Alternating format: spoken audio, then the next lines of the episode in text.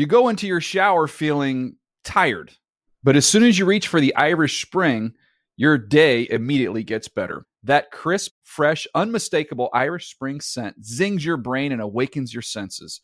So when you finally emerge from the shower, 37 minutes later, because you pay the water bill so you can stay in there as long as you want, you're ready to take on the day and smell great doing it.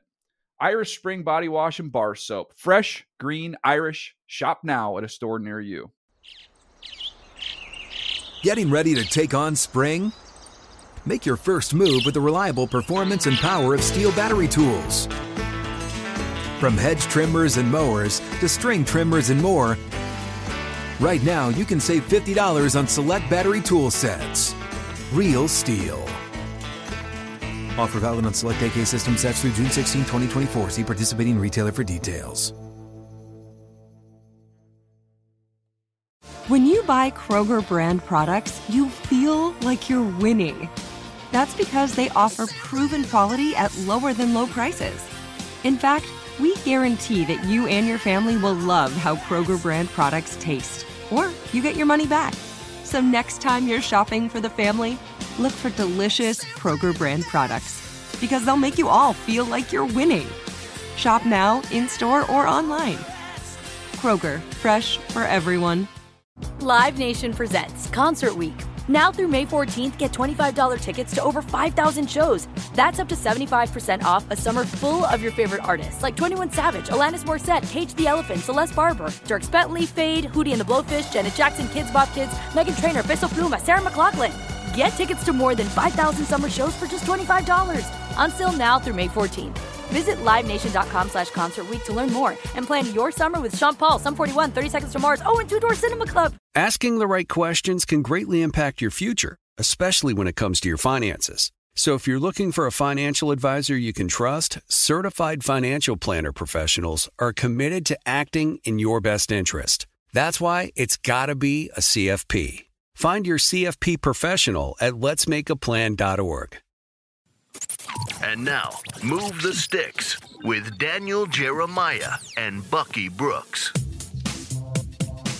What's up, everybody? DJ Bucky back on Move the Sticks. Uh, huge episode coming up today, Buck. We've got two fantastic guests, um, and uh, we've got some other topics we want to hit. But I just want to tell you right now, man, if you need a shoulder to cry on, um, you just let me know, bud. you know, hey, I know what it's like. See your baseball team fall a little bit short of Oh man, you know, like that was. like DJ. So I, I think I may is, or may not have woke up the kids screaming when that second home run went out off you know, Kershaw last. I night. think I think this is funny, right? Because I do wonder if you're an executive for the Los Angeles Dodgers, what do you measure success on? Do you measure success on how your team performed over the course of the regular season, where you win over 100 games, uh, you look like and play like one of the more dominant teams in MLB, or do you measure it by how your team performs in the playoffs? And I think it's very, very interesting when you're sitting in that executive chair. How do you really build your team? Are you building your team to win in the regular season, or do you build your team to win in the postseason? And if you are building your team, whichever way, if I'm ownership, how do I judge you on that? How do I evaluate you and the job that you mm-hmm. did? Is it based on regular season pennants or is it based on I want World Series rings? I just think it's an interesting dynamic. It's an interesting discussion that you have to have when you're in front of offices. Like, what ultimately the goal is to win a championship, but what are we trying to do to kind of set the standard for how we're measured? So uh, we're going to get to a lot of football. We've got Dabo Swinney coming on the show, which is an unbelievable interview. You guys are going to enjoy that. Uh, David Morris, who is uh, private quarterback coach out of QB country uh, down there in Mobile. He's uh, worked with Devlin Hodges, who you're just learning about uh, for the Pittsburgh Steelers, who's taken over for Mason Rudolph, who took over for Ben Roethlisberger. We're going to find out a little bit more about the Pittsburgh uh, signal caller there. We're going to play hits and misses back again uh, a little bit later on in the show. Uh, that's going to be fun. But I, I want to circle back, Buck, because I, I don't want to leave this baseball thing just yet because you brought up a great point. And this is a, a Dodgers team.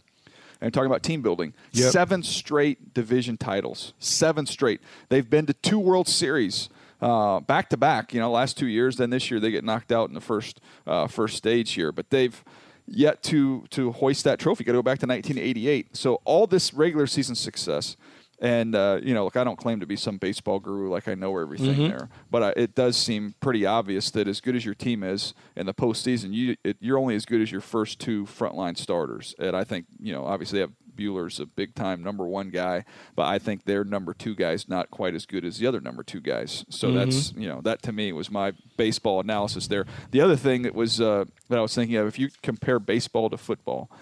I was trying to think of what the equivalent is, and I know that the that Andy Reid and the Chiefs have not been to um, you know the Super Bowl, but they're a team that wins their division every year. They're a team that has unbelievable regular season success every year. And you go back to even when he was in Philadelphia, they won that Super Bowl after he was gone. But Andy Reid, you know, regular season success is good or better than anybody, but just hasn't been able to get that ultimate prize. And it's it reminds me a little bit of this situation we have with the Dodgers here, Buck. No, I think that's a great comparison because um, Andy Reid is, is is a name that comes to mind because when you go back and you look at those Eagles teams, I think the Eagles went to maybe five or six, maybe five NFC Championship games.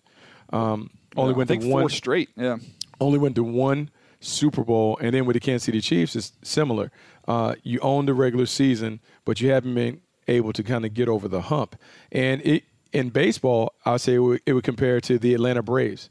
Uh, when we were in college, Mm-hmm. uh, the Atlanta Braves were in the midst of a crazy run. Maybe they won 12, year, 13 yeah. straight, um, like division titles or whatever. But the championship is the ultimate goal. So, how do you evaluate um, the guys that are in those decision making seats if you're not able to, to? You're always in the tournament and you're always kind of in the mix, but you don't get it done.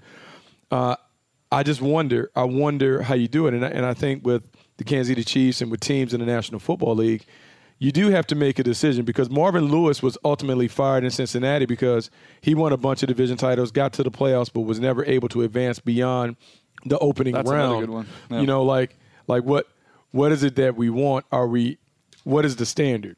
Because would you rather have I would say the, the success that the New York Giants had where they don't go to the playoffs often, but when they go, they win, and that's what they did under Eli Manning. Or would you rather be a team that is always in the conversation, but you never get a chance to really drink from the Holy Cup?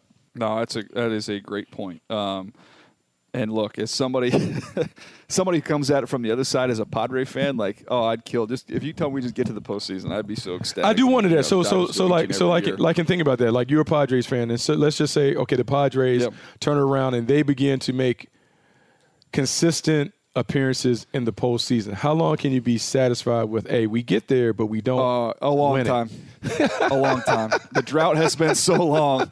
So I promise you, I will sign a contract that vows I will not complain if the Padres were to get swept in the first round of the playoffs for 10 straight years. I won't Oh, say a boo. like just hilarious. you know because here's one of the things like just from a fan side of thing versus a team builder side of thing. From the fan side of thing, like look, I I want to be playing meaningful games at the end of the year, games that matter, and and and get into the tournament, and then you see what happens once you get there. Uh, but no, it is to me, it is it is fascinating. There are a lot of carryover, a lot of crossover from different sports when you really think about some of those other teams you mentioned. And I think about uh, I think Marcus Grant, our buddy uh, who does a fantasy pod. Was uh, was mentioning, you know, hey, maybe Dave Roberts is their Mark Jackson, and they've got to go find their Steve Kerr. And to which I replied, "Well, if you fire Mark Jackson, can we have him with the Padres? Because I'll take, I'll sign up for Mark Jackson right now." I mean, it, look, it's a funny Uh, thing. Like, anyways. like, like the st- the standard is always to be the champion, um, but you kind of have to be. I mean, you, you got to be in the club to dance, and so you, you get to a point Yeah. where you're consistently in there, but then it's never enough. It's, I mean, it's, it's almost like Joe Maddon and the Chicago Cubs. Like, he- look, he did a great Mm-hmm. job of getting them. They won a World Series. They consistently got to the postseason, but after a while, you kind of create a feeding frenzy where hey, that's great that we're getting in, but we want more. And how do you manage expectations with consistency and dominance and all of those other things? I, I think it's a challenge. And I'll go back from a personal standpoint, being drafted by the Buffalo Bills in '94, I get to the organization Oh, yeah. on the heels of the team going to four straight Super Bowls. So you and I now know, having worked in the league, to think about going to four straight Super is. Bowls, that is like it is. It is really unbelievable to think that you can get to the championship game four times in a row, and now you don't win it. But you and I would say, man, like, wow, do you know how? It, it's a dynasty in itself, but you just don't have the rings to validate it. But to get the four straight is unbelievable. So it's it's just one of those things where you have to always kind of figure out what is it that we're shooting for, what is the ultimate goal, and is that consistent excellence what we want, or are we willing to really kind of sacrifice it, sacrifice it for the fleeting moment of being a champion for a year and then disappearing into obscurity after that? It really is, man. It's in, in your experience, Buck. There's none, uh, none quite like that. What that Buffalo Bills team was able to do, but just not quite finish the job. Um, definitely a unique time there.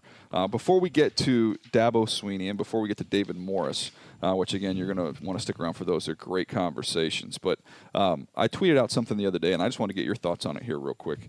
Um, just curious. I was anxious to see what people on Twitter would say, and got a lot of interesting answers.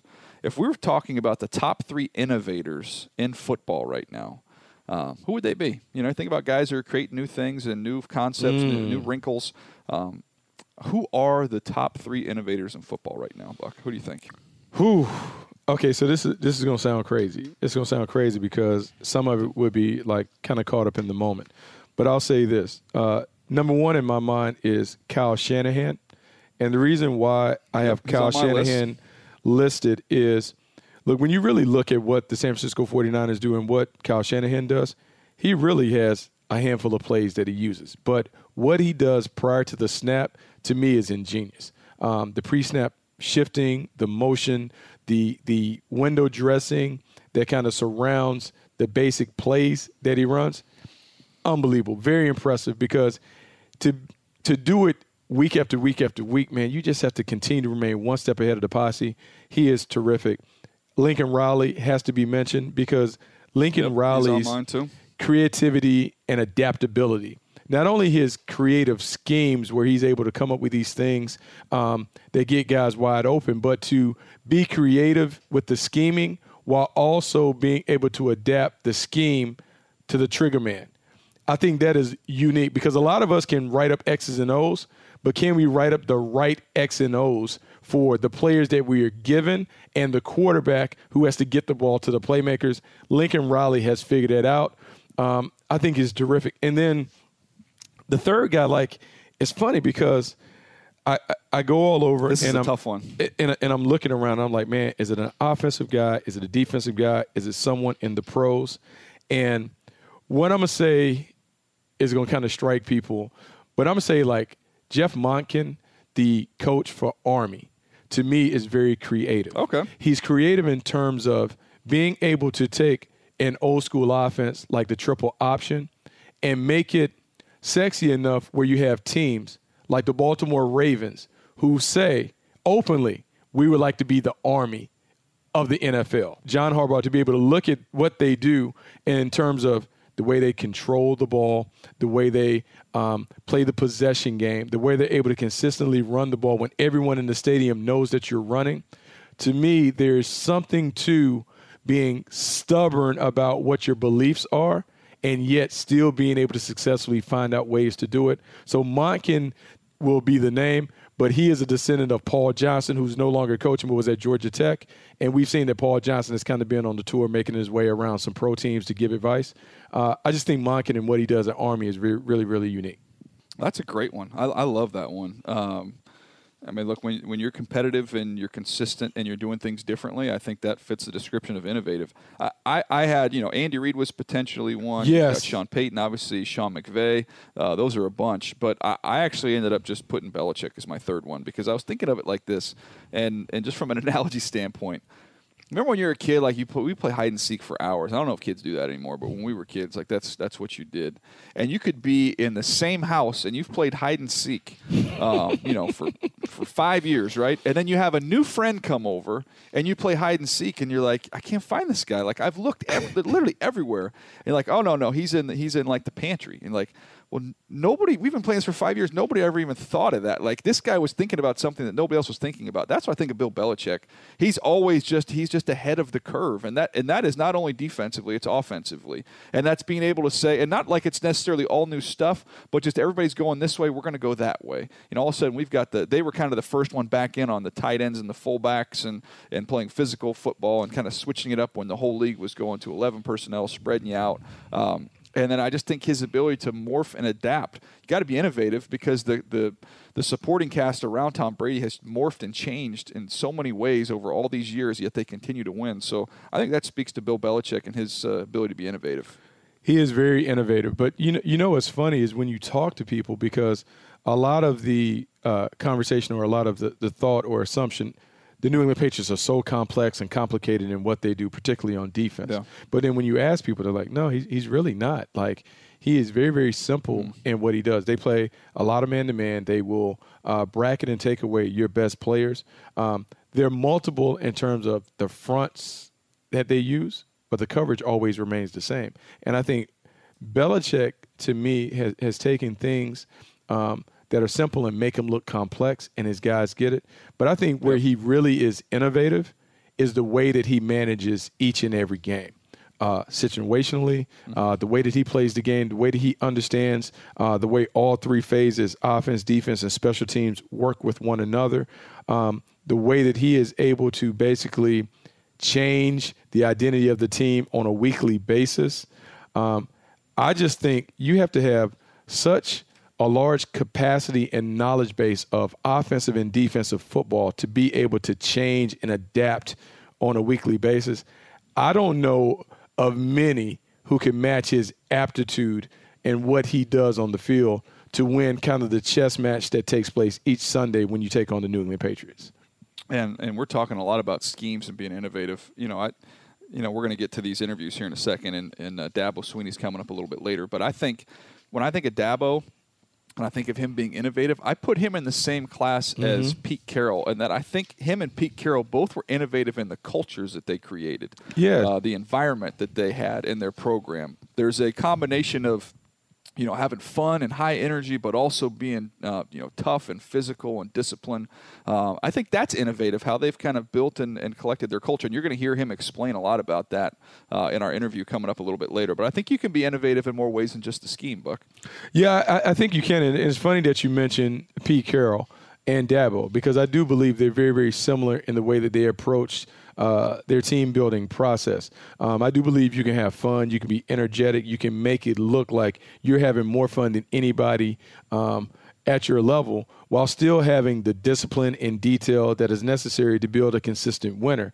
It is just a different look. And when you think about Dabo and you think about Nick Saban, two guys that are very successful, two of the most successful coaches in college football, but they go about the it two most, different. Yeah different ways. And Nick Saban is more of the old school way that we've always uh, envision coaches and how they go about their business, where Dabo is a little more new school, a little more player friendly, but the results are the same.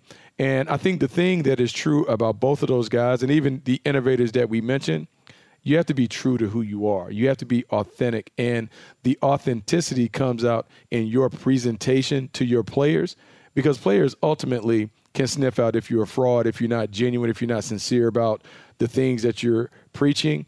And I think with all of these guys, their sincerity allows them to build the team in the manner in which they kind of envision it uh, when they were young coaches. Mm, I agree with you, uh, 100%. Be innovative in a lot of different ways. Um, all right, the Pittsburgh Steelers have a new quarterback, Devlin Hodges, who um, is going to be taking over for the, just a gruesome injury last week, a huge hit on Mason Rudolph. Uh, I hate to see that, but Devlin Hodges got his opportunity, and he's going to more than likely get his opportunity this week against the Chargers on Sunday Night Football. Uh, we had a chance to catch up with his quarterback coach at QB Country there in Mobile, Alabama, and David Morris, and also got a chance to chat with him a little bit about another one of his uh, his students, and that was Gardner Minshew. So here's our conversation with David Morris. All right, Buck. Excited to have David Morris back with us again. And uh, David, I feel like we have you on, you know, a couple times a year because you're constantly introducing us to this next wave of quarterbacks. And most of these guys I've heard of, I've done work on. I'm looking for a deeper story. I got to come clean, man. Devlin Hodges, when I saw him uh, pop in that game the other day, I was like, "Who the heck is this dude?" And of course, his he traces his roots back to you. So tell tell us about this kid. well, first of all, uh, Bucky, Daniel, thank y'all for having me on, man. It's always an honor. Uh, yeah, so Devlin Hodges is a, a kid uh, from Birmingham, on the outskirts of Birmingham, actually Kimberly, Alabama. Uh, lightly recruited, have, had some FCS offers, was originally committed to Southern Miss at one point. Uh, decided to kind of stay closer to home, go to Samford, and uh, you know, obviously lit it up, broke every single FCS record there was that that Steve McNair had. And he's a kid that we've trained since senior year in high school, and actually interned with us when he was at Samford uh, his junior year.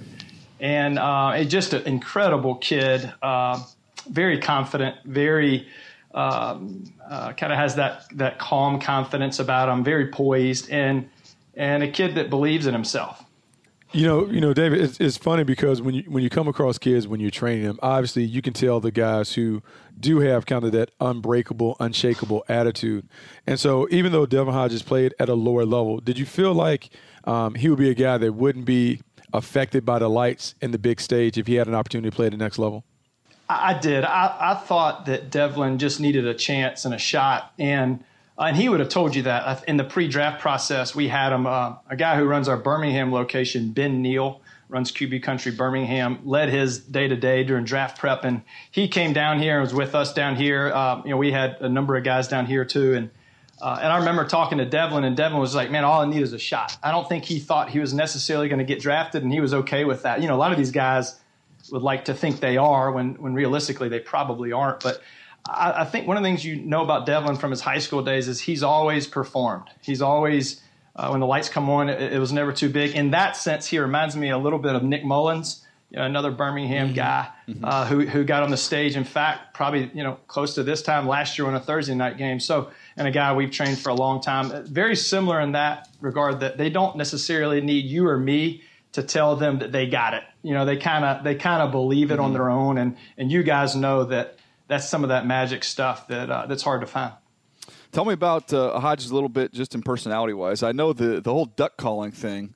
Uh, which for us out in California, we're not as familiar with the whole uh, national champion duck caller background that he has. But uh, tell us a little bit more about him just as a guy. Yeah, I mean, he loves. Uh, I think part of the reason he stayed at Samford is kind of to be close to home. So I think he's a homeboy.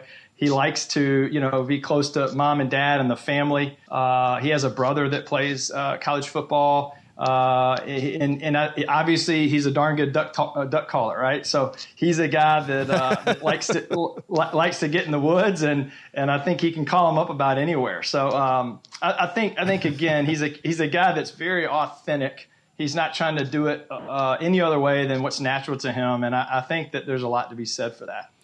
You know, so now that he has an opportunity, I mean, like he has an opportunity to really perform on a big stage in terms of being a starter. If you had an opportunity to talk to him, and I don't know if you had or not, what advice would you give him before he takes on his first start? Uh, yeah, I think I think the thought on on anybody uh, playing at this level, or really any level, uh, just do your job. Just just do uh, your part, and I think you know don't try to do too much just uh, execute uh, your, your, your you know, each play one play at a time, one drive at a time. And I think ultimately, if you do that, it takes a little pressure off of you. And, and I also think that it, um, you know, when he opens his eyes and look around that huddle, you see a bunch of playmakers and you see a bunch of guys that have your back. So I think more than anything, you just don't try to do too much. Just just just execute. Well, this has been great to uh, to learn a little bit about the Steelers' new quarterback. I uh, I, I want to let you go, but I, I got to ask you for one Minshew story because you've worked with so many different quarterbacks, and obviously you know Eli going all the way back, Daniel Jones. You mentioned Mullens. I mean, the list goes on and on. You're doing a fantastic job, but Minshew mania has kind of taken over the country a little bit, and I'm just I'm yeah. just wondering uh, if you have a Minshew story you can share with us. Man, we got a lot of them. You know, so we, we've trained. Um, We've trained we've trained Gardner since uh, I think tenth grade. Uh, in fact, actually, it was eleventh grade. I was I was running AJ McCarron's draft prep in Jackson, Mississippi uh, at the time, and my coach there, Alex Williams, who runs QB Country Jackson, Mississippi, uh, had recently started training Gardner Minshew, and and he was lighting it up. I mean, he started as a freshman there, uh, and and I think broke a lot of Mississippi passing records uh, one of those guys similar to, the to the attributes we talked about earlier with Nick Mullens and and Devlin, um, you know Daniel, all, all, these guys. They don't necessarily uh, they're not leaning on somebody else to believe in them. They kind of believe, and from the get go, I think. I, I, mean, I remember I was training AJ and uh, and, and, Gardner uh, walks up and he's like, "Hey man, you mind if I kind of jump in?" You know, it's very you know, AJ's coming off a, a, couple national championships. He's the guy, and, and he just wanted to compete and kind of learn. And he started picking AJ's brain. And yeah, I think that kind of dates back to the beginning. But just being there through all his uh, trials and then you know kind of him overcoming them uh, when, when, he was kind of down and out. I mean, he's really inspired a lot of people, and I think all the guys, uh, including you know the QB country guys, we couldn't be more proud of him. You know, David, it, it's funny because I, I, had to admit I wrote about Gardner Minshew last week, and I was saying like he's one of the guys that I might have missed because you, you, you look at him and you look at the system that he played in at Washington State, and everyone who has played under Mike Leach has put up these numbers. So maybe you can't really figure out how talented he is, but because you've worked with him for so long, uh, what would you say his his A level qualities are? Like, what makes him really really special when it comes to being a starting quarterback? Sure, accuracy.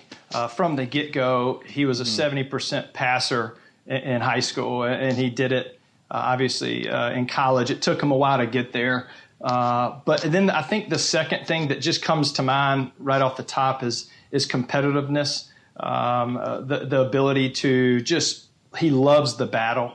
He loves um, the ability to work hard. He is definitely has the big personality, but he's but he knows when to be quiet and be a student. Uh, he respects football. Uh, he, he, didn't get there easily, and so I think there's a respect factor there with Gardner that um, he knows uh, just how lucky he is to have this opportunity. He's not wasting a day.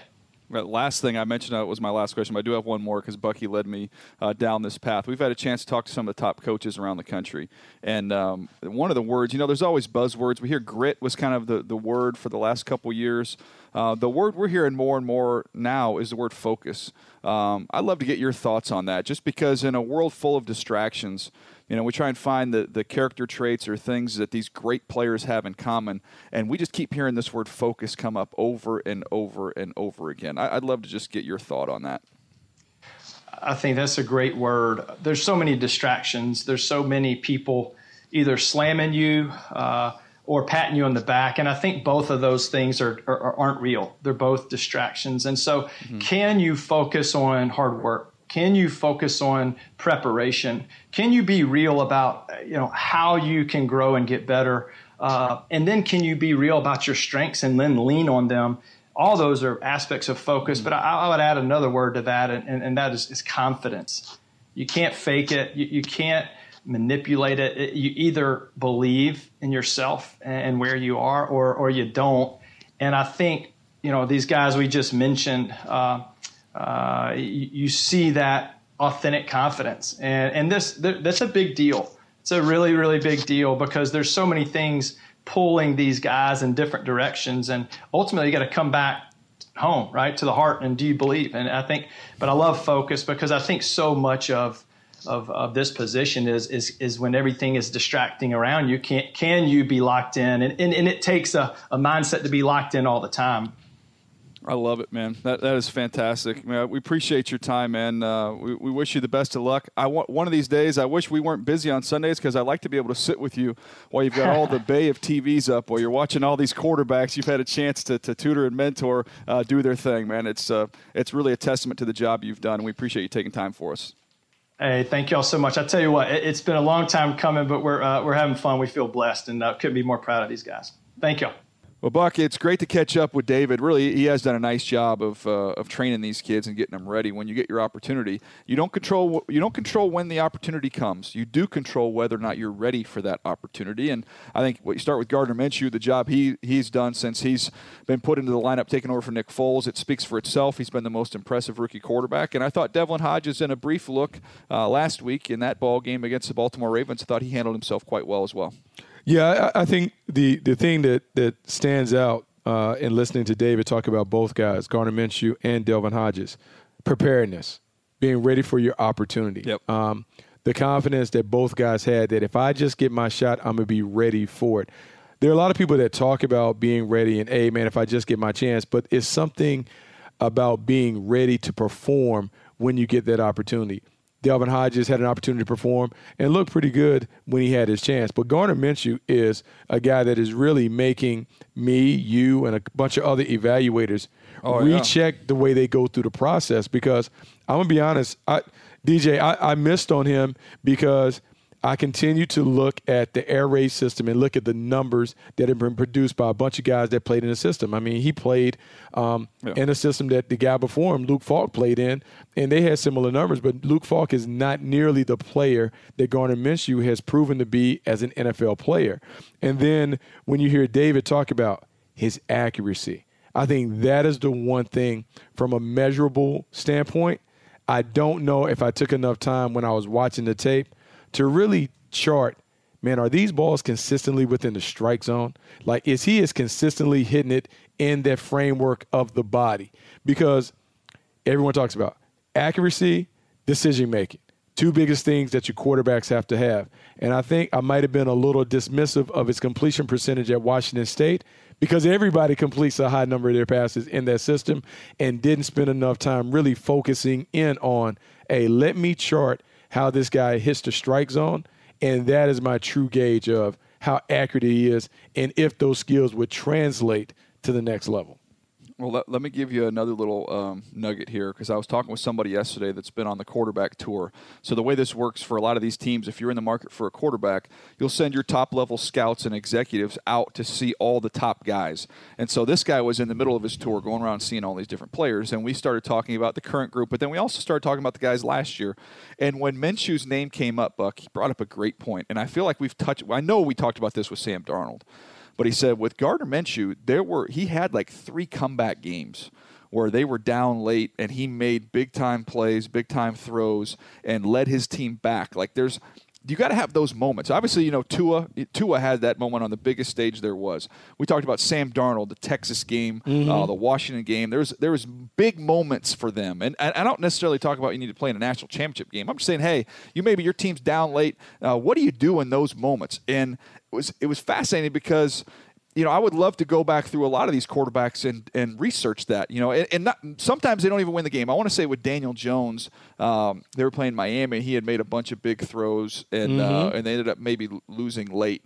Um, but he had put their, their team, an inferior team that he was playing with, he gave them the lead late in the game.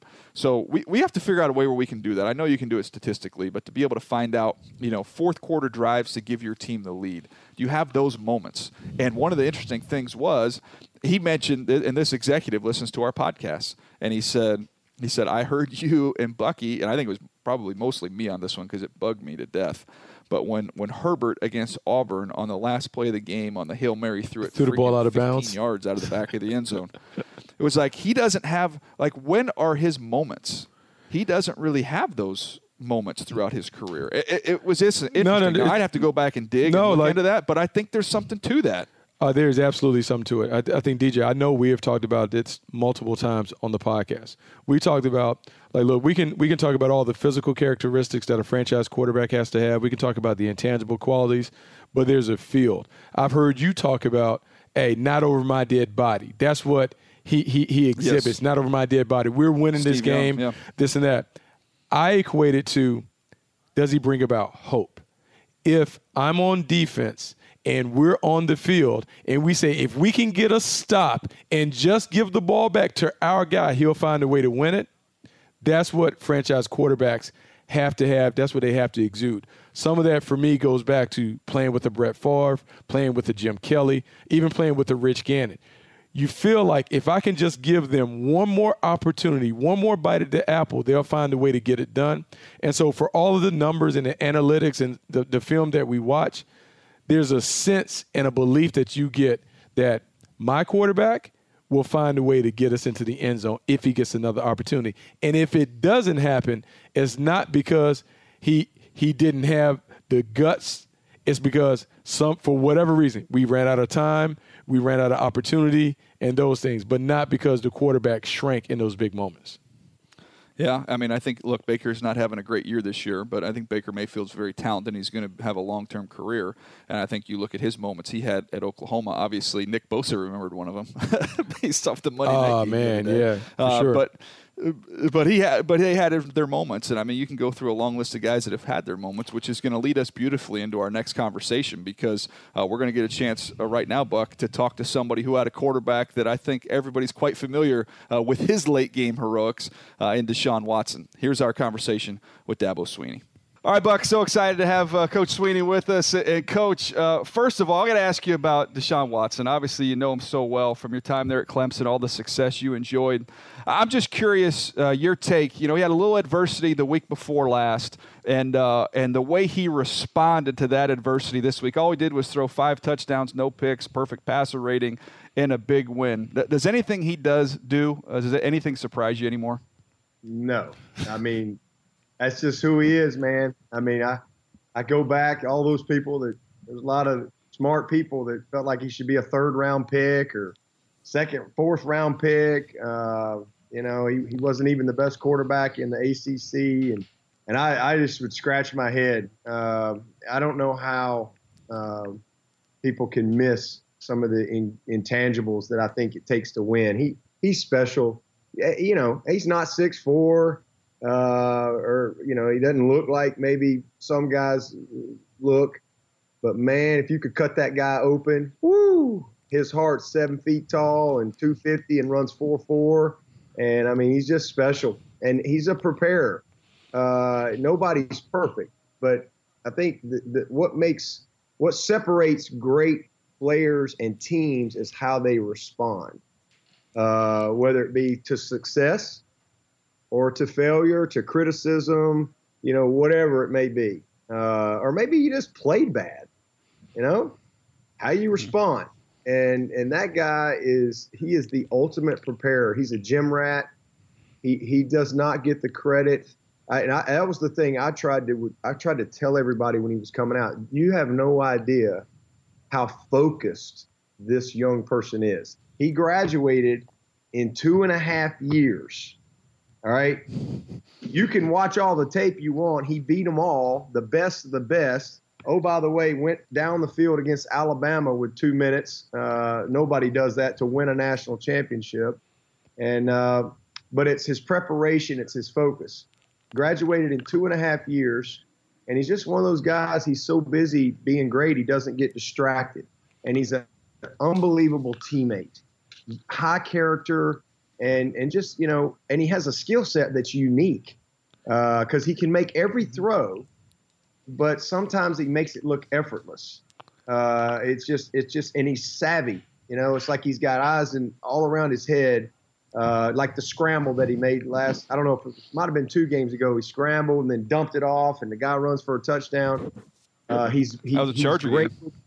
Yeah, he's great with his feet. Uh, he understands protections he's just uh, he's just a he's just a great competitor. And you, listen, this is his second year, you know, full time. You know, his first year he, he won the mm-hmm. job, then he got hurt mm-hmm. after a few games, and and uh, you know last year he makes the I guess the Pro Bowl, and uh, he's just he's he's something, and he loves it. He loves to play, and and the Texans have got better pieces around him now. You know, they've got a little bit of a running game. Uh, they've gotten better up front, um, and then they've got more than just you know DeAndre outside. They've got a couple more guys that can mm-hmm. take some mm-hmm. pressure mm-hmm. off of Nuke. So uh, he's special. You know, Coach, Period. You know, Coach, when you have a special player like that, what are some of the things that you learn from coaching a guy like that? Yeah, oh, I learned. Uh, you know, when you get around a guy like that, just just you learn from their poise, uh, and then again, you learn from how detailed. Great players want to be coached you know, and they want details. They want they want they don't want to just you know go get the job done. They want precision in what they're doing, and that's the way he was. He was a guy that I would watch him at practice. I mean, once the his last spring practice, he was coming off the the ACL, uh, or, or, his uh, going into his second season. He was coming off the ACL surgery, so he couldn't practice all spring. I am not kidding you that guy, he stood back behind the huddle, the, the, the offense, and I most of the time right by me, and he repped every play mentally the entire spring. And so just his his daily focus, daily focus. And I think the great ones have that. You know, whether it's Tom Brady, who's, you know, 59 years old and he still prepares like he's 22 and, and he's doing the same footwork drills and he and he and he's passionate about you know game six in the middle of his 20th NFL season. um, it, it, there's something there's something to be said about that preparation. And so, for me, you know, watching Deshaun, Deshaun may have made me a better coach. Certainly makes me a better coach when he's on the field, but he made me a better coach by watching him prepare, how detailed he was, and also watching his poise. You know, just incredibly poised, regardless of the situation. He threw a pick six, he threw a touchdown, just unbelievably poised. And um, I think uh, I think we can learn from being around people like that. Coach, that's phenomenal. You know, in the evaluation part of things, and, and you do it every year when you're going through the recruiting, you know, the, the athleticism, that stuff everybody can see. You can see that on tape. But when I look at the guys that have been ultra successful, and we talked about a couple of them already, you talk about that toughness and that competitiveness. When you're going through the evaluation process, those two things in particular, how, how do you find that in, in when you're watching a high school kid or visiting with a high school kid? How do you identify whether or not they have that? Yeah. Well, I think I think you for us, uh, and if you really study our program, we probably offer fewer guys than anybody, any other Power Five program in the country. Uh, we're, we're, we're, and we're usually late to offer. Now, Deshaun mm-hmm. was an early offer for me. Uh, we don't offer freshmen and sophomores unless it comes directly from me. And, but I need to know guys. I think especially at the quarterback position, you you have to spend time with them. You've got to really study them. You you got to watch the bad games. Don't just watch the highlight tape. You know, watch the bad plays. You know, obviously you're going to do all your due diligence and research and talking to other people. But I think you know in this this highlight world that we live in, uh, a lot of people don't do their due diligence and they don't go through and watch games. They don't watch them uh, respond, you know, after a bad play or, or, whatever. But for me, it just comes to get. I, I just got to get to know them and then what's their background, mm-hmm. you know, mm-hmm. uh, you know, and, and, and all those things. And for Deshaun, he started coming to camp eighth, ninth grade, and and you know, then you, you go watch him deal with what he's dealing with with his mom, and he was so focused. And he calls me as a sophomore, and I love this kid. I mean, he was one of the, and, and he's like, Coach, I'm committing to Clemson. I'm like, Deshaun, that's like two years from now. No, I'm coming to Clemson, and uh, but just focused. And the greatest players that I've had, that's the characteristic that they have all had unbelievable focus.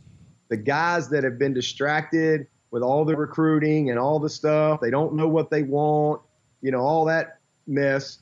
Uh, mm-hmm. it, it, it, usually hasn't gone as well.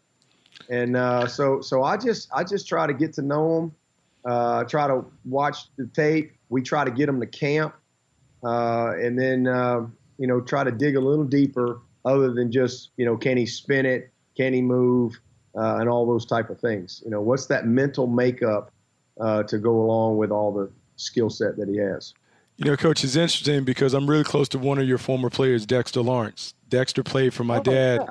Dexter played for my dad in high school at Wake at Forest. Wake? Yeah, and so Dexter always would rave about the culture that you've created down in Clemson. He just talked about how great of a man you were, how great the program was.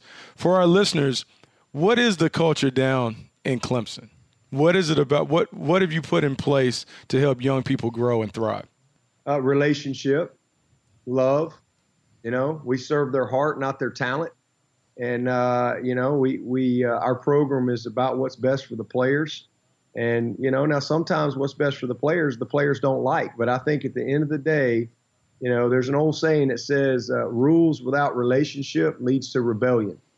And, uh, you know, we, we have relationships and we we, we have transparency and we communicate. Lots of trust and respect and communication.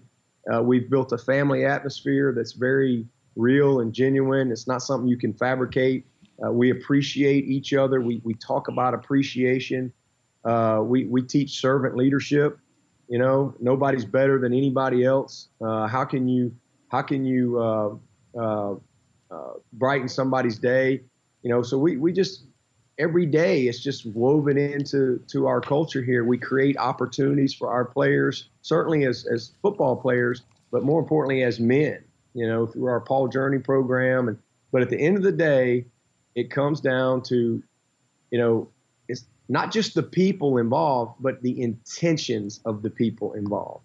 You know, we're very intentional in what we do.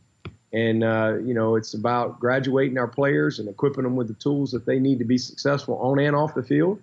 Uh, it's about making sure they have a great experience and that they win, but it's in that order. And so everything in our program is geared toward that. And, uh, and, and so, you know, we just try to live it every single day. You can, you can put up something on a wall and it can be wallpaper, uh, or you can live it. And so we try to live it. And again, it's relationship driven. You, you, you, just, I mean, I just love them. I love what I do. I love where I am. I love my players. I've got three sons. I look at all these guys as my sons. I've been a player. Um, I understand how hard it is, but I want my my whole philosophy of coaching is is I care more about the 30 year old version of them than I do the 18 to 22 year old version of them, and and that's how I want to that's how I want to deal with them, uh, because we all know you think differently at 30 than you did at 20, and and so I just try to I just try to uh, lead with love and lead with wisdom, and uh, and and just you know I'm tough on these guys now. I mean Dexter be the first one to tell you I'm tough on them, uh, but they know I care. they know that. Coach, coach, you, you have the culture, you have the success. It's all it's all rolling there at Clemson. I'm just curious, going back to your time as a player at Alabama. Uh, at that point in time, I mean, college football was pretty regional, right? I mean, I'm sure most of the guys on your team there had, uh, grew up in Alabama or in the neighboring states. Now it's the point, especially at a place where you're at, you're getting kids from up in the Northeast. You go get Wilkins from the Northeast. You've got kids from California. You've got kids from all over the country. I'm just curious how it's different in, in, the way it is now when you were a player as to the way the game is right now in terms of just blending all these different people from all these different places. Oh man, it's so different. Well, first of all, you know, when I was a player, you didn't get to do stuff like whatever this is called, Skype, or what are we doing? Are we FaceTiming? What are we doing? yeah. But they didn't have this type of stuff. I mean, you know, my girlfriend, my my wife, uh, when I first went to college, she was still she was a year behind me, and I mean, I remember calling home. You know, you go over to the wall, pick the phone off the wall. You know, you you dial the number, you know, sick, you know, and, and she answer and be like, hey, how you doing? Oh, you have a great day? Okay, love you. Bye. And you hang up because it was like two dollars a second or something. And uh, you know, now so it was so it was regional. You you would literally go get the newspaper and you didn't know what the news was until the next day. You get the newspaper and go, Oh, wow. Did you see what happened yesterday? You know, and that was the world that we operated in. You had you had beat writers that covered your local team, and, and I mean, I'm at Alabama, but you know, nobody in California knew what was going on at University of Alabama. You know, you didn't have a lot of the, you didn't have social media, you didn't have cell phones, so it was different. So, so it has certainly changed, and now the world has become a very small place. You can send a picture to China. You can do a, a, a sit down interview in person with, with Coach Swinney at Clemson from wherever y'all are. I don't even know where y'all are. We're in California, y'all, Coach. y'all in different places or y'all in the same place? different places. Different, places. so we're in all three different places, and we're having this live interview. So it's it's made the world small, and and it's been interesting because now I have kids that I meet. Like I I have a uh, a receiver on our team uh, from Sacramento named Joseph Ngata. Mm-hmm. And he's unbelievable. He he could end up being the best we've ever had here. He's unbelievable. And I'm like, I'm not going to Sacramento to recruit a wideout. You know, and I'm like, why am I going out there? Well, you look, take my well, he's pretty good. Well, then you start researching, guy, he kind of fits our culture. And then I start talking to the guy, and he starts telling me all this stuff he knows about Clemson. And, you know, and, and so I've had to kind of change how I think a little because I mean, this is my 11th year. And so a lot of these, he was like seven, six, seven. So his whole life. Watching Tajh. Version of Clemson. You know, the new Hopkins, all these guys, Sammy and Tajh and Deshaun. And so that's what he knows because it's easy for him. He can watch it on the internet every day. Mm-hmm. Mm-hmm. He's got social media. It's on ESPN. Every game is on TV now. It's just, and so it has made things, uh, there is no long distance anymore. And used to, you didn't want to ever go somewhere because you could never see your family. Well, now they can FaceTime them every day, every day. Hey, mom, what are you doing? Yeah, good to see you. Okay, what are you having breakfast? What are you having breakfast? And it, you know, okay, have a good day. Bye. it's, it's just, it's just a, it's a different dynamic than the way it was back in those days. And uh, and and everybody, you know, from a media standpoint, knows exactly everything happens instantly. You, you know, I still like a newspaper, but I don't ever get a newspaper unless I go to the beach and I buy the little local uh, beach paper because I want to read the local news. Uh, who reads a paper? I just go to USA Today on my phone or whatever, and, or or it's a or it's a live notification. Yep. You know, uh, Oh, yeah. 49. It comes to you. You don't have to go to it. I don't have to look up and see what happened. 49ers beat the Browns and you know they're 4 and 0 or whatever. So it's just an instant world that we live in and we're and it's very much connected that way from an information standpoint. Hey, coach, we have a lot of uh, aspiring coaches and people that want to be in front offices that that tune in to the podcast. And I'm a first year head coach at a high school, so I pay close really? attention to how you built your program. And so, if you could go back and think about, you know, where you were as a coach before you were head coach, how did you come up with your vision, and hmm. like how ahead of the curve? was it to think about, hey, if I ever get a program, this is what I would like it to be about. This is how I would like to build the culture and all those things because you're respected as one of the best culture builders in the country. And so I think our guys would just like to hear how you could envision Clemson being where Clemson is today. Well, I think the first thing is is uh, you know you got to be who you are uh, in, in whatever it is you're doing. Um, you know you, you have to be true and authentic to to the, the person you are and figure out what your philosophy is going to be. Everybody has to have a philosophy, and for me, uh, I started developing when I got into coaching in 1993.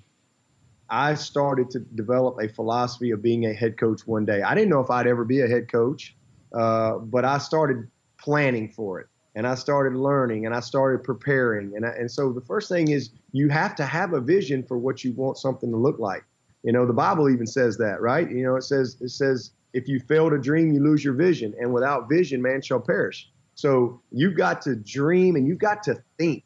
You know, there's a lot of times we get so busy now, we don't take time to think. I literally schedule time to think and and uh, and so for me, it started at a at a at an early uh, time in my career. I started just putting a book together of things I liked, things I didn't like. I like to write notes. Um, you know, whether it be, hey, this if I was a head coach, here's what I here's what I believe in academically. Here's what I would want my offensive philosophy to be. Here's what I would want my defensive philosophy to be. Here's the type of staff I would want to be. I used to I used to put staff names like I, half of them I didn't even know. But I'd be like, man, if I get a head job, I like that guy. It'd be somebody I'd meet on the recruiting trail. And, and I'd be like, one of these days I might get, man, he's the guy I need to keep his name. And I'd, I'd start writing these names down uh, of offensive guys and defensive guys. And, and then, uh, oh, recruiting, recruiting strategy, recruiting uh, philosophy, uh, and then just program stuff and core values and, and all these things. And what do we want to be about? Like, what are you going to hang your hat on? Somebody, you got, if somebody walks up to you, you've got to have a vision for what what you want it to look like. It, it, it's probably if you're getting a job, it's probably a mess today. All right. So most jobs in coaching, very few do you just get that are like, whoa, this is the greatest job ever. uh, and so you have to have a clear vision for what you want it to look like, and you got to be able to articulate that. And then you got to be able to create the buy-in, and the one, only way you do that is you got to have a plan. And then and then you got to understand early on that there's probably going to be a come to Jesus moment somewhere early. And, and, and, that's just the way it is. And yep. you know what? You, you can't bat an eye, man. And and you and the other thing I, I tell young coaches is focus on having a great program. You know, don't focus on mm-hmm. just having a great team. So many people they compromise and they take shortcuts to have a great team. You know, for example, and there's nothing wrong with it, but but for me, I don't sign JUCO players or transfers. Just and I made that decision to, in 2009, because I my mindset is I want to develop through the draft. I don't want to be lazy in evaluation. Mm-hmm. I'm gonna we're gonna create a lot of accountability in recruiting. We're gonna we're gonna evaluate well and we're gonna develop well. And I want I want to build a culture that guys know if they put the work in, sooner or later they're gonna have an opportunity. Now the best player is gonna play, But but you know, most time if you put the work in and you stick it out, sooner or later you're going to have an opportunity. And and I didn't want to create an environment where as the head coach I'm bailing my assistants out because they just out signing guys and they're lazy in recruiting. Mm-hmm. They're lazy in evaluation. Uh, and then I didn't want to, you know, worry about uh, who who else was recruiting somebody, what what their stars were. You know, if, if that was the case, we don't sign Grady Jarrett. Who we beat Buffalo to get Grady Jarrett. He's a two-star recruit. Grady Jarrett's pretty good. The bowl's doing work. Yeah. So the best player plays. I mean, Hunter Renfrow comes in here as a walk-on, and he beat out two five-star receivers. They're that are pretty good, and they're both are in the and Deon Cain and Ray Ray. They all came in together, and and Deon and Ray Ray are in the NFL, but a walk-on beat them out, and because that's our culture. And it's not a problem because the guys know we're consistent and we're fair and the best player plays, period. You're not entitled. So that's the other thing I would say is as you build a culture, Don't, don't base it on entitlement. Don't base it on what guys did last year. Base it on today. You know, and, and having that windshield mentality of it's always about what's next. You know, we learn and grow from what's in the rearview mirror, but there's a reason why that rearview mirror is small and that windshield is big. All right, because our eyes should be focused on. I, I start over every year, and I, you know, I tell Trevor, "Hey, you were great last year. Awesome. You're gonna have to earn the job again." All right, because that's just the way it is, and and that's just uh, you know that's our culture, and guys buy into that, and it creates competition, and it and it stamps out complacency, uh, and all those type of things. So, but again, if you don't have the relationships, so for me though, becoming a head coach, so I was an assistant for years I just coached the team the way I coached my position. I don't really do anything different. I, mm-hmm. I tell coaches, practice being a head coach. You're a head coach of your position right now. You're the head coach. And I try to create that with my staff. I'm like, hey, I want you to be empowered. You're the head coach of your position. And you need to learn to think that way. And so maybe one day you get the opportunity to be a head coach and you you understand how to build a culture in your room. You understand relationships, you understand tough decisions. And then when you become the head coach, just coach the team the same way. And uh, so that I really I don't do anything different than I did coaching wideouts for all those years. I just coach the whole team at this, the whole group. The whole group's a wideout now. That's how I look at it. And uh, I'm tough on them. I love them. I get to know them. Uh, but I think for me, it started a long time ago, and and having that vision and then walking it out and be- and then you got to have belief. You know, you you got to especially when you become the head coach because you're going to get a lot of opinions, a lot of advice. And I know for me early on, I, I and I, I'm the head coach, and they're like, you know, well, who am I? And then I'm like, well, I want to. I want to hire a guy to come be the offensive coordinator who's coached one year of college, he, eight months of college ball. And everybody's like, no, you got to go hire this guy and this guy and this guy and this guy. And I'm, I'm, I'm going down to the Humane Society to get a, a free mutt, you know, to come in here. but, but that's what I believe in, you know. And I didn't. I knew what yeah. I wanted to do. And so, at some point, you got to have some conviction in who you are, and not not be that person that that gets, you know, convicted back and forth, whichever way the wind is blowing, you know. Or, and and so, be inside out focused. That's probably the other thing. Uh, when the Bible says, "As a man thinketh, so is he." So from day one, I've always told our team we're going to change Clemson, but we're going to do it from the inside out. We cannot be distracted by things we don't control, all right, or things we've never done, or things people say we can't do. We need to just, if we're going to change it, it's going to be from the inside out. And if we stay focused that way, you know, and have the right belief, as a man thinketh, so is he, and have a clear vision, then we will blossom on the outside. And uh, that's exactly what's happened with our program. Uh, and and you know, a lot of people say we started slow. I don't. Uh, we we played for the ACC championship two out of our first three years, but we we had to learn how to win. We had to learn how to handle adversity. Mm-hmm. My second year, we won six games. First year, we played for the championship. Wow. Second year, we won six games. We handled the adversity. I, that that team in ten to me was the, the first confirmation that I felt like our culture was taking root. And then we come back in 11 and we go 8 0 and we're the toast of town. Tajh Boyd's at every party. I mean, we we're we wow, this is easy, right? And then we get smashed by state. and and and you know we uh, actually actually we beat Florida State. We lose at Georgia Tech, and then we lost to NC State. But then we bounce back and we win the ACC, won 10 games. So we had to learn how to handle success too. And then we've just kind of steadily been consistent. So it's a it's a long answer to the question, but it's a great answer.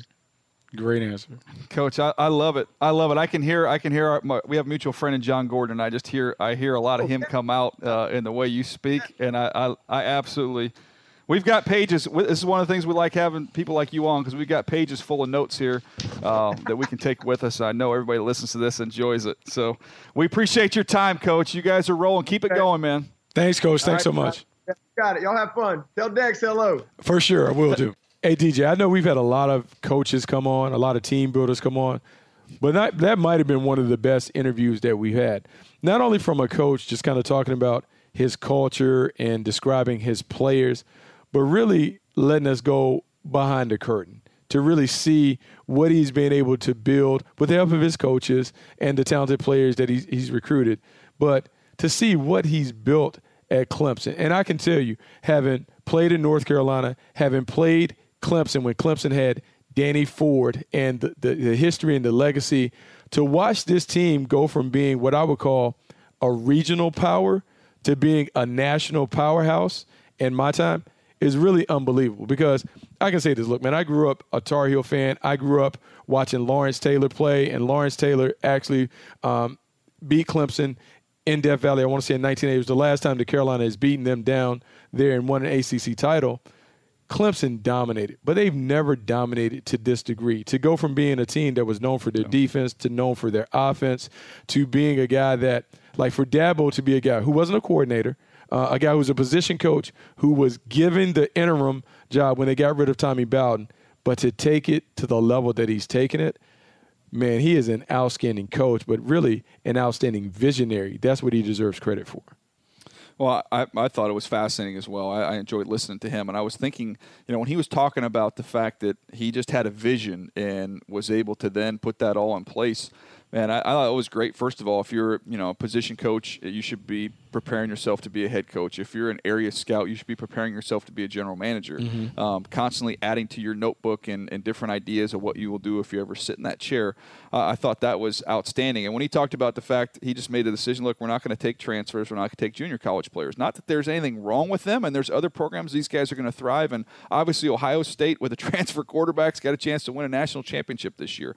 But what to me it goes back to of just knowing who you are, what you're about, and and sticking to it. We talked about it in the in the summer about having non-negotiables, right? Like mm-hmm. I went mm-hmm. through on you know position by position and said, look, if you're a corner that cannot find the ball, um, that that's going to be an issue for me. Now sometimes that these guys end up improving in that area, but for me, I wasn't going to jump in on those guys. And um, you know, if you're if you're a pass rusher that has no production, pass. Like I'm, I'm not, I'm mm-hmm. not going to mess with that. So I thought it was interesting that he had some conviction in, in, areas, and he really hasn't deviated. Yeah, look, I think that's the biggest thing that he talked about that he shared: conviction. Uh, you have to believe in whatever it is that you believe in. You can't be wishy-washy about it. Like you have to be able to stand up. And I heard this a long time ago, and it's funny because the guy that I heard it from was Steve Sarkisian. He said part of being a head coach, and maybe the biggest part of being a head coach, is we are in the belief selling business. We are selling what we believe in to our players. And if we're convincing enough, our players will buy in and they will exhibit the qualities that we want them to exhibit so that we can win games. And so, Dabo talking about conviction, Dabo believing in uh, a program being run a certain way, a program having a, a, a certain feel and a certain look to it. I give him credit because his conviction has produced outstanding results. Better yet, when you talk to Clemson players, it's also produced a lot of great men. Absolutely. And the last thing on that, I thought, uh, key point when he talked about don't focus on building a great team, focus on building a great program. And that's true in life, that sometimes you got to sacrifice what you want right now for what you want most. Um, and think about the bigger picture, and that's what they've done there with that Clemson program. Uh, just outstanding, Buck. A, a, a, lot of fun. Are you ready to do some uh, hits and misses? Come on, man. Let's do it. All right, here we go. So this is uh, this is a report I got right, a report I got wrong, and since we were going through the 2017 draft a little while ago, and we're we're kind of embarking on that 40 mm-hmm. game number, which we have arbitrarily chosen as the uh, it's, it's really it's really not. But if you think for players, yeah, if you think about it, DJ, like that's that's two and a half years. That's going into your third season. Like Yeah, that's I like it. Yeah, that's that's like a good number. I think Brian, Billick said with quarterbacks, it takes about thirty to thirty-two game, thirty-two stars to kind of figure out what they are. So you're giving them some some bonus time. You get some bonus reps. A little bonus. Yeah, a little bonus. Uh, so, anyways, this is uh, something that we enjoy doing on here. I'm going to read a report to you um, and then see if you can figure out who it is. So, this is 2017. Mm-hmm. There are two defensive players I'm doing here. The first one uh, is an edge rusher, and the second one is a corner. Okay, All right, Buck? all right, here we go. The first one, the first one is um, one that I got right. And my where I graded him is just really close to where he got picked, and he's been a uh, he's been a great player. All right, this guy was only a one year starter, uh, stand up edge defender, but he's also used as a walk around blitzer at times. Tall, athletic frame for the position. He's really fun to study on tape. As a pass rusher, quick first step, his hands are outstanding. Doesn't generate much power with his bull rush, but he's very adept at swiping away opposing hands and closely uh, and closing quickly to the quarterback. Plays every snap 100 miles an hour. Against the run, uses his length to stack and shed tight ends routinely. His uh, speed and effort combination is very effective on the backside. Overall, this player doesn't have a lot of starting experience, but I love his tape. He should develop into an outstanding 3 4 outside linebacker at the next level. Um, so that's uh, DJ, that's I mean, it I'm- is. and he was a first. He's a first round pick. Guy, I think I think I got him. I think I got him. Nabil, I think I got this one because I got I got three rounds in front of me. I'm thinking this is T.J. Watt from the Pittsburgh Steelers at 30. This, is, is, this- is- am, I, am I right? Ding ding ding ding ding. Hey, ding, chicken ding. dinner, He's back. chicken dinner, chicken dinner, Look, chicken dinner. Yeah, I got everything here. All right, Very nice, man. T.J. Watt. How about that, man? I, He I- was my 36th player, so I was a little behind him. He was a 30th pick, um, but uh, I'm right, and I figure I'm going to count that as a hit because I'm right in the ballpark, and he's been uh, he's been a really good player. There. Hey, he's, he's he's been terrific. It's funny now because DJ, man, like you know what's crazy? People forget he's a one year starter. It- it- but even what's crazier about it is some of the names. Like I know we kind of get inundated with the draft, and so once a draft is over, we're on to the next. I'm looking at some of these names of guys that are drafted. Jeez, I don't even Don't remember. say him, Buck, because I got to do another Gosh, I report. don't even remember some of these dudes, and some of these dudes are taken in the first round. so unbelievable, Wow. unbelievable. All right, are you ready for the second one? I'm We'll ready. I'm ready. I got I got my cheat sheet out. I got my cheat sheet out. I got I got first three rounds out. I'm ready. Okay. Okay. Well, I, this is a corner that I liked, Buck. Mm. I didn't love. Mm. Okay, here we go. Uh, this player is a two-year starter corner. Outstanding combination of size, speed, and toughness. At his best in press coverage, patient, flashes a quick two-hand jam.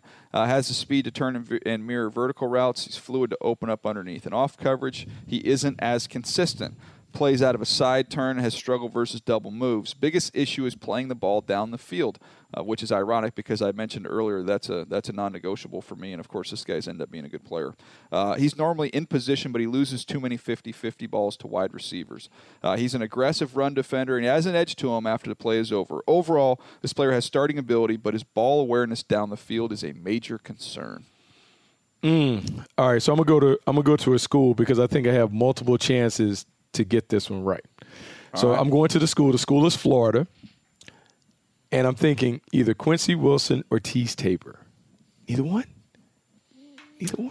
No, that is uh, that is false. That is false. Wow, and uh, Nabil one. guessed uh, Tre'Davious White, which is not true. Tre'Davious White's actually a hit for Mr. Jeremiah. Oh yeah, he's a good. He's a good player. Right. I liked him. Yeah.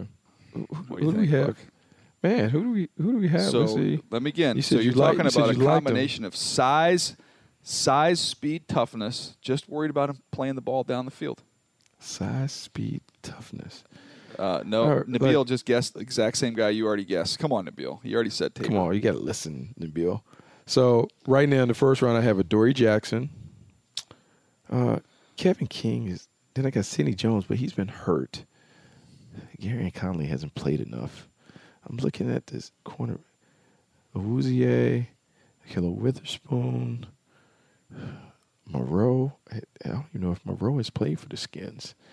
Shaquill Griffin, Cameron Sutton, Rasul Douglas. He had ball skills.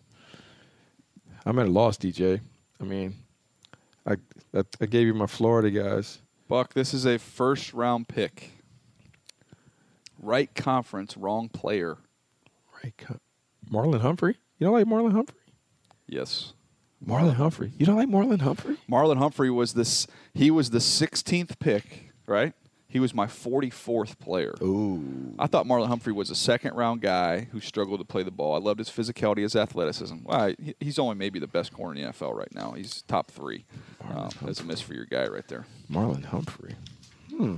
I've heard. Look, I heard. Uh, Come on, Buck. uh, heard We're DeAngelo talking Hall. about size. I'm talking about size, speed, toughness. Like Yeah, that's okay. that's all him. I got that like, right. Like on my cheat sheet, I don't have the size, so I can't remember how tall, I can't remember how tall he is. Um, He's a six footer. He's a six footer. Yeah, like it's funny because I think DeAngelo uh, Hall on our airwaves uh, had him listed as arguably the best corner in all of football. And he's playing great. Yeah, he's look, he- playing great. he- look, he's playing great. Got in a little a little altercation a little bit with Odell Beckham Jr., but he's taken on um, some of the Shut top guys. Yeah, so I mean, look, man, it, it, it's tough. The position is tough, but um, God, DJ, I, I looked through because I was naming those names, right? So you talk about Tre'Davious White yeah, some bad ones, huh? being a, being a good player, but yeah, man, Kevin King starting to come on because I watched him the other night. He played pretty well. Sidney Yeah, Jones good the other day. Yeah, Sidney getting better. Jones, yeah, Sidney Jones. I worry about the injury and how much that took out of him. Then the two guys we talked Yeah. about, Wilson and Teez Tabor. I mean, Teez Tabor, the Detroit Lions moved on from him. He was a second round pick. Awuzie has been solid. Ahkello Witherspoon, they always Yeah. talk about in San Francisco being a, a riser and an up and comer. But then some of the other guys, man, Fabian Moreau was a body beautiful, but the injury, um, that man, it's, Yep. it's, it's man, it just makes you realize that you know when people talk about like what's behind door number one, the accumulation of draft picks and all these things. I think I'm kind of shifting, DJ. I, I- I think I'm more of give me the proven player as opposed to the possibility just because I, I- I think I'm beginning to realize how hard it is to get really, really good players. So when you think about a Laremy Tunsil versus the two first round picks, I would have a tendency Give me to Laremy hey, Tunsil. give That's me- why I said that from the jump. give me give me Laremy Tunsil. I know exactly what I'm getting. I've seen him play and perform. I, I'll overpay for that as opposed to the possibility because I'm learning that now, man, it, it is hard to hit on the possibles in the draft. Yeah, and when you can get the best player at his position, you know, arguably with Laremy Tunsil at a premier position versus two picks in the 20s, which I Mm. mean, go through any draft, pull out the two players from the 20s. I got to roll with I- I- Tunsil. Man, I can I can pull them out right now. Garett Bolles, Charles Harris, Dawuane Smoot. Mm, no, not a Dawuane Smoot. That was third round. But just some of these names that Yeah. I'm seeing, man, Ramsey, Taco Charlton, Takk McKinley, Jabril Peppers. I mean, Yeah. go for the sure things. That's Sure what things. I'm saying. Sure give things. Me the, give me the real deal. Uh, we got uh, we got a couple questions here from uh, from Apple Podcasts. So if you leave us a, ra- a rating and a review on Apple Podcasts, preferably a five star, come on, do us a solid, uh, and drop a question in there. We'll do our best to answer it uh, every Thursday. So Nabil, I know you got a couple questions for us. Fire away. All right, the first one. When evaluating offensive linemen, how do you value dominance versus consistency?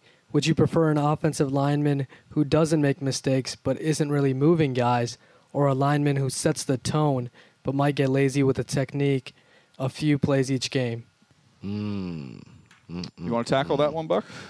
Yeah, I'll, I'll tackle it. Like fir- first thing, like it's funny because when I when I've asked O line coaches about uh, preferences and what should I look for in offensive lineman, the first thing they talk about is feet, balance, body control. You have to get an offensive lineman that is not on the ground. Like the first thing you talk about your non-negotiables. An offensive lineman that is always on the ground is a Yes. non-negotiable thing for me. They got to be able to stay up. They got to play with balance. They got to exhibit some body control. When it comes to dominance and consistency, obviously you're like a dominant player, but I would like a consistent player. But some of it depends on the scheme that you're projecting the guy to go into. Meaning, if I'm a 100%. zone scheme, I want consistency because what I need him to do is consistently lock on his man, and I don't need him to over. off. I don't need him to wall off. He can be a position blocker. However, if this is a power Mm-hmm. scheme, a gap scheme where we're pinning and pulling, I need dominance because I need to see him move people off the ball so we can reestablish the line of scrimmage and have positive runs. And so some of it is scheme dependent, but ultimately, I prefer consistency because I think for most things in team building, I can build around someone who I know is going to give me that same consistent effort week in, week out.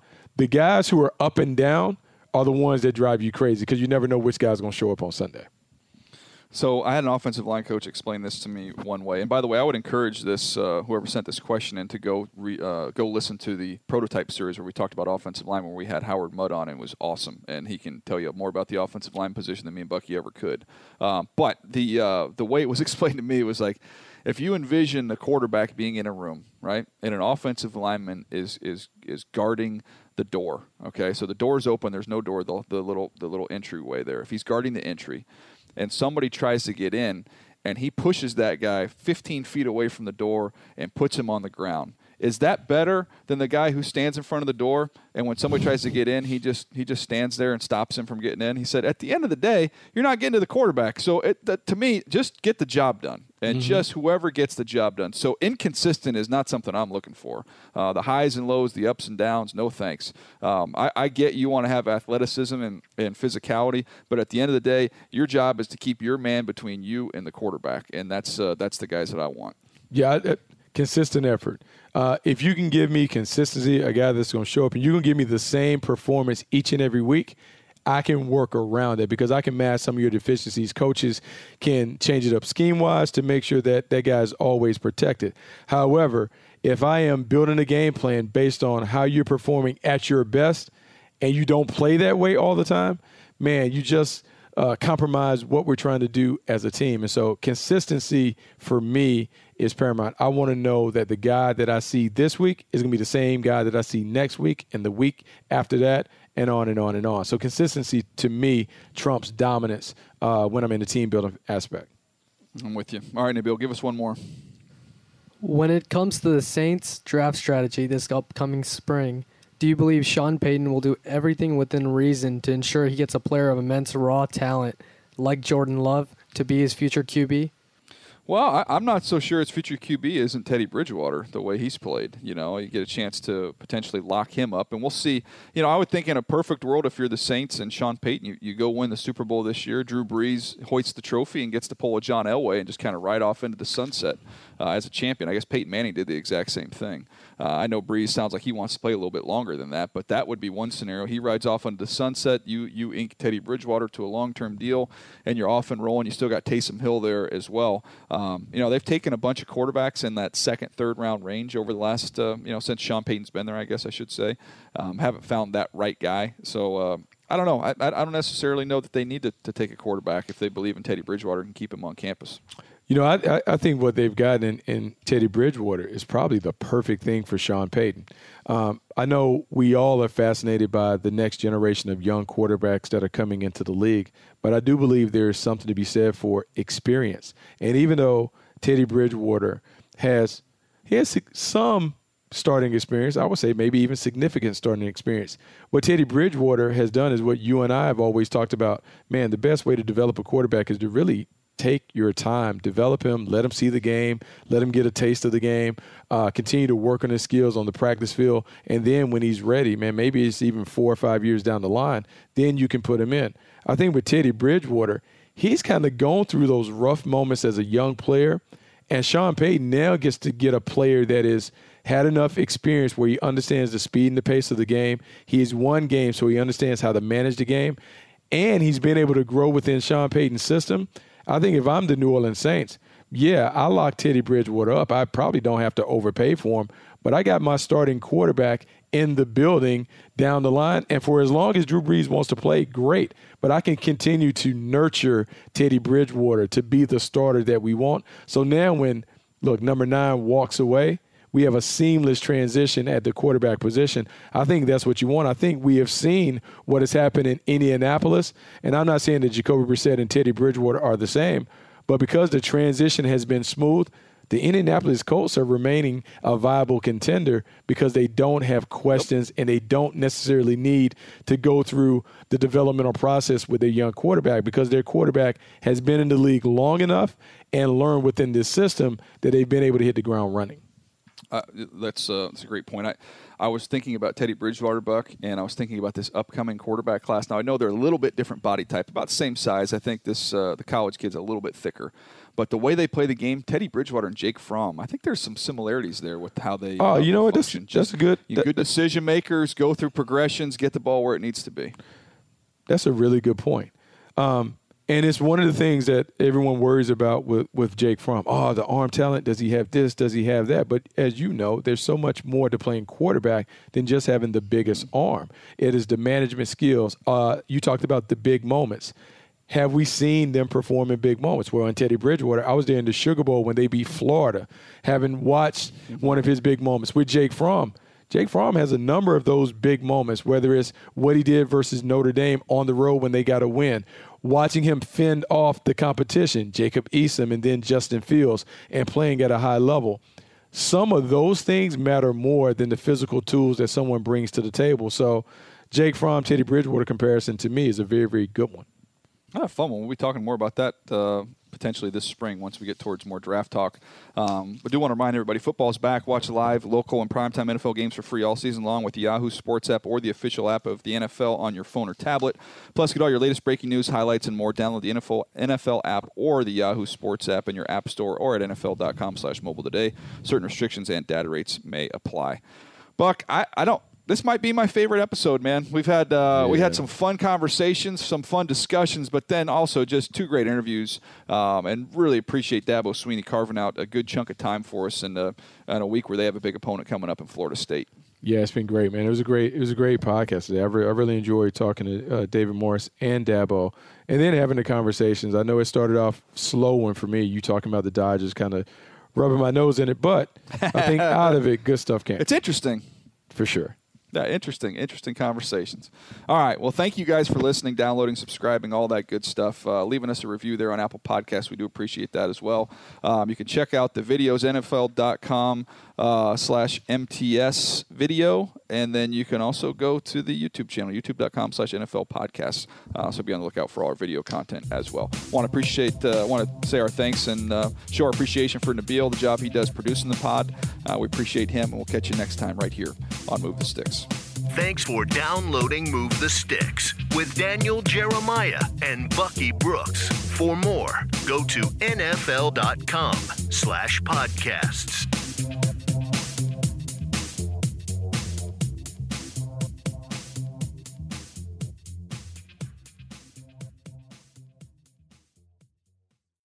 You go into your shower feeling tired, but as soon as you reach for the Irish Spring, your day immediately gets better. That crisp, fresh, unmistakable Irish Spring scent zings your brain and awakens your senses. So when you finally emerge from the shower, 37 minutes later, because you pay the water bill so you can stay in there as long as you want, you're ready to take on the day and smell great doing it. Irish Spring Body Wash and Bar Soap. Fresh, green, Irish. Shop now at a store near you. Live Nation presents Concert Week. Now through May 14th, get $25 tickets to over 5,000 shows. That's up to 75% off a summer full of your favorite artists like 21 Savage, Alanis Morissette, Cage the Elephant, Celeste Barber, Dierks Bentley, Feid, Hootie and the Blowfish, Janet Jackson, Kidz Bop Kids, Meghan Trainor, Peso Pluma, Sarah McLachlan. Get tickets to more than 5,000 summer shows for just $25. Until now through May 14th. Visit LiveNation.com slash Concert to learn more and plan your summer with Sean Paul, Sum 41, 30 Seconds to Mars, oh, and Two Door Cinema Club. Asking the right questions can greatly impact your future, especially when it comes to your finances. So if you're looking for a financial advisor you can trust, certified financial planner professionals are committed to acting in your best interest. That's why it's got to be a CFP. Find your CFP professional at letsmakeaplan.org. Are you still searching for your perfect place to call home? Well, now is the time to buy at Fisher Homes. If you're looking to move in before the end of 2024, May could be your last opportunity to start building your dream home and close before the year's end. If you're hoping to move in even sooner, Fisher Homes also has homes that are move in ready and waiting for you, where you can start enjoying the benefits of homeownership even faster. Schedule your personal tour with a new home advisor today at FisherHomes.com and make this spring the season you find your perfect home sweet home. Hey guys, back at the playground again, huh? Yep. You know what this playground could use? A wine country. Heck yeah, and some waves so we could go surfing. Oh, yeah. Love that. A redwood forest would be cool. I'm in. Ah, ski slopes. Let's do it. Um, can a girl go shopping? Yeah, baby. Wait. Did we just invent California? Discover why California is the ultimate playground at visitcalifornia.com.